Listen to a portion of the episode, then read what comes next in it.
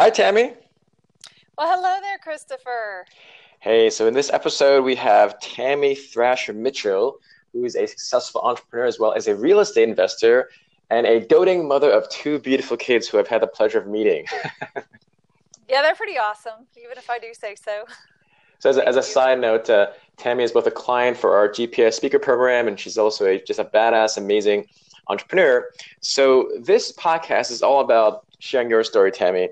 We've talked at length many times and let's just first talk about where you grew up and and when was the dream of you becoming an entrepreneur? When was that real? When you were a kid? Like, did your mom and dad encourage you? Like, just let's let's kind of like rewind a little bit. And was there a moment in your childhood that you felt that you could be an entrepreneur?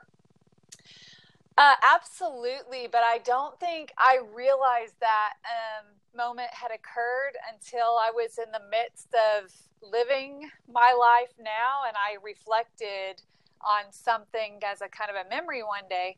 So, um, childhood wise, I'm an Army brat. I was actually born abroad in Berlin, Germany. My dad was Army intelligence, and we moved around quite a bit as a child. And at one point, my parents became um, apartment managers when we were living in Utah. Mm. And and as a part of being the apartment managers, we lived on site. So I'm the I'm the oldest of six children, and there were four of us at the time living in a two bedroom, one bath apartment. My dad was doing um, military school and managing. My mom was trying to keep sane with a bunch of kids and, and running the day operations at the apartments. So as tenants would come and go, paying rent, filling out leases, uh, vacating apartments. I was in charge of handing people their receipts, you know, kind of the transfer of paperwork. So I was five years old, four or five years old, wow. and I was paperwork off. And and when we would clear and turn apartments, I got to pick which things we were going to keep for our kitchen. So I remember wow. there were these really cool McDonald's souvenir glasses that had the old McDonald's characters on the glasses, and and I insisted we had to keep those. And so um, and those lasted forever. I think my mom still has a couple of them. So I, I think I got into the entrepreneurial mindset or the investor or manager mindset early, very wow. early, just by circumstances. And I remember when I was eight years old, we had an exchange student living with us from Finland, and there were six kids plus an exchange student. And the gift I begged for more than anything, there were two things I wanted. I wanted a typewriter and a receipt book. And that was what I wanted for Christmas. And the next year, I wanted an adding machine and so like eh, when we we did not grow up playing house we grew up playing office manager or apartment manager.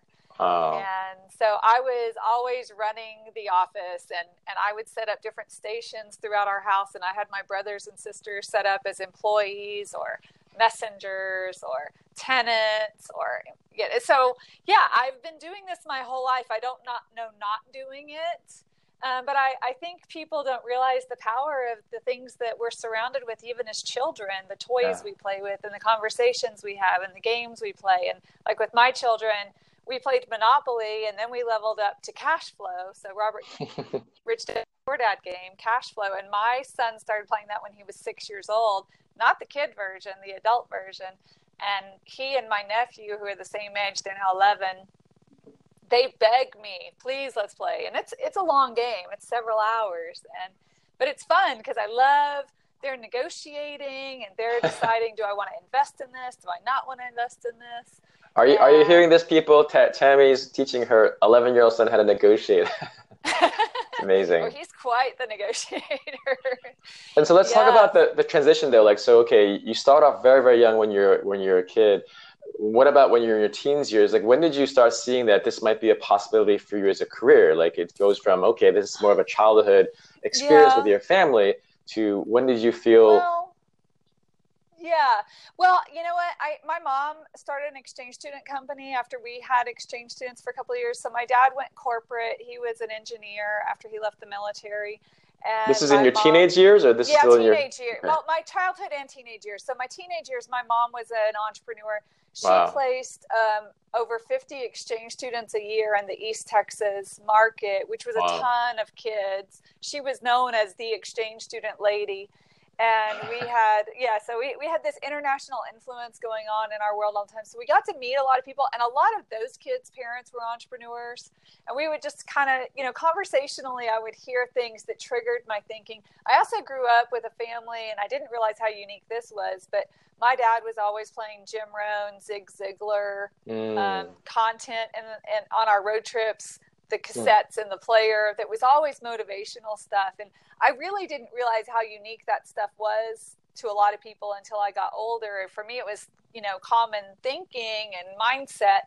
But for a lot of people that was an effort to transition into and, and grasping and connecting with and benefiting from wow I, so i i always worked i started babysitting for other people at age eight i wanted you know we were not well off i wanted the freedom to buy things and that was what really motivated me was i wanted freedom to have what i wanted to have and i realized early what's I the had, first thing you bought tammy if you remember oh God. I used to buy Matchbox cars.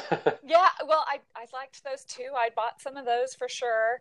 Um, I I honestly was always buying office supplies, Christopher. I bought I had office supplies. Office supplies? yes, pens. I wanted really nice pens. I wanted really nice stationery. Nice. Um, and so a lot of my and books. I bought a lot of reader and I wanted to be a writer. And so I was always reading and writing and writing notes and writing in journals and just, you know, it's just my day to day life. And then I, you know, got to the point where I actually went and got this day job working for other people. And what I will tell you, my biggest, my transitional moment really 26 years old. I was already starting to invest in real estate, but I had this day job. Uh, at the time, it was Big Six um, accounting firms. Now I believe it's Big 4 mm-hmm. and mm-hmm. and I I worked really hard. I worked a lot of hours. I traveled all over the country. I was a single mom with a four year old daughter. And um, very suddenly, I lost my dad. And I lost my dad to suicide. And he, um, I know he felt like a prisoner to his job. Mm. And I know in our final conversations when I was, I knew he was not in a good place. I would I would beg him to take a leave of absence from work and come spend time with me because he was in Texas. I was living in San Francisco at the time, and I knew how much he loved the Bay Area, and I was just trying to give him like say you know just come let me take care of you for a few months come be with me mm-hmm. change of mm-hmm. change of latitude change of attitude and i was trying mm-hmm. to do mm-hmm. everything i could to help be there for him and um, when i when when my dad died i took a leave of absence from work and I decided I, I, had been working really hard for other people and I was starting to venture into real estate. And I looked at what my parents had created. My dad was a slave to a job. My mom had created a lot with as an entrepreneur, but never reached the goals that she ultimately wanted to reach. But she did a great mm-hmm. job. Mm-hmm, she was very mm-hmm. passionate. Um, mm-hmm. and she served people tremendously. And I learned a lot about serving from both my parents and and I just decided I um, I had a four year old daughter that I loved more than anything on the planet, and I didn't want to trade time for dollars anymore. I didn't want to be hmm. building somebody else's empire.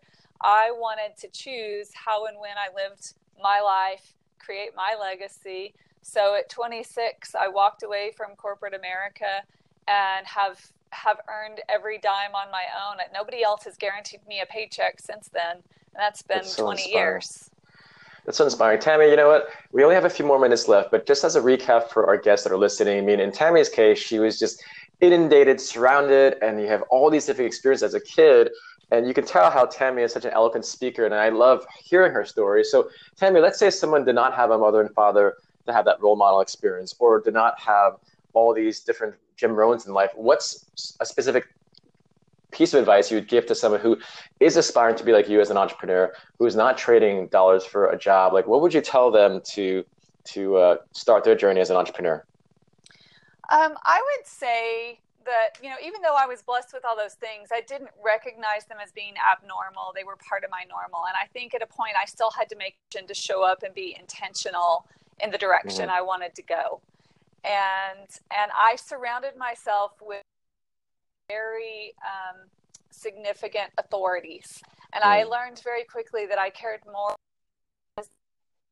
than the opinions of friends and family because you can easily get distracted you can easily feel insecure about pursuing what you want to pursue. And the truth mm-hmm. is, life is really freaking short. Yeah, it's yeah. short and it's your life. And if you really love and believe in something, then you, you know, put everything into that. And I'm not saying, you know, I'm not saying it's wise for everybody to walk away from a job that pays the bills, mm-hmm, but mm-hmm. create mm-hmm. a plan and and go take people that you respect and aspire to be like ask them if you can take them to lunch or coffee because the truth is very successful people are very influential people and they like to help create other success. They are very mm-hmm. abundant minded that's how they reach the level they reach is their abundance mentality and their abundant service and their you know if they see people really striving for more they want to help make that happen. That's a that's so a great surround, yeah surround so, yourself with excellence that's great. That's a great advice. You know what? Again, this is more of a short form podcast, Tammy, but we really appreciate your story, especially about your father and your, your mother. Where can our guests find out more about you and what you do with your career and your business? Yes, um, I love to help create the uh, passive millionaires next door through real estate investing, being strategic and intelligent and, and people's approach to investing. And I can be reached on Facebook, LinkedIn, and Instagram as Tammy, T A M M Y, Tammy Thrasher Mitchell. And the coolest name in the world. thank you, thank you, Christopher. And and yeah, and I I love to connect with people. I'm also a notorious connector, so you know, not everybody. You know, I. I I, I love to connect with people, see how I can add value, but also see how they can connect with other people in my in my community. Um, and we just continue to create greatness through ripples. Awesome. Thank you so much, Tammy. We're just starting off this podcast called the Gifters Podcast, but we're so grateful to have you as our guest. And please reach out to Tammy Thrasher Mitchell. Tammy, thanks again for your time. Absolutely. Thank you, Christopher. True pleasure. Bye-bye. Bye.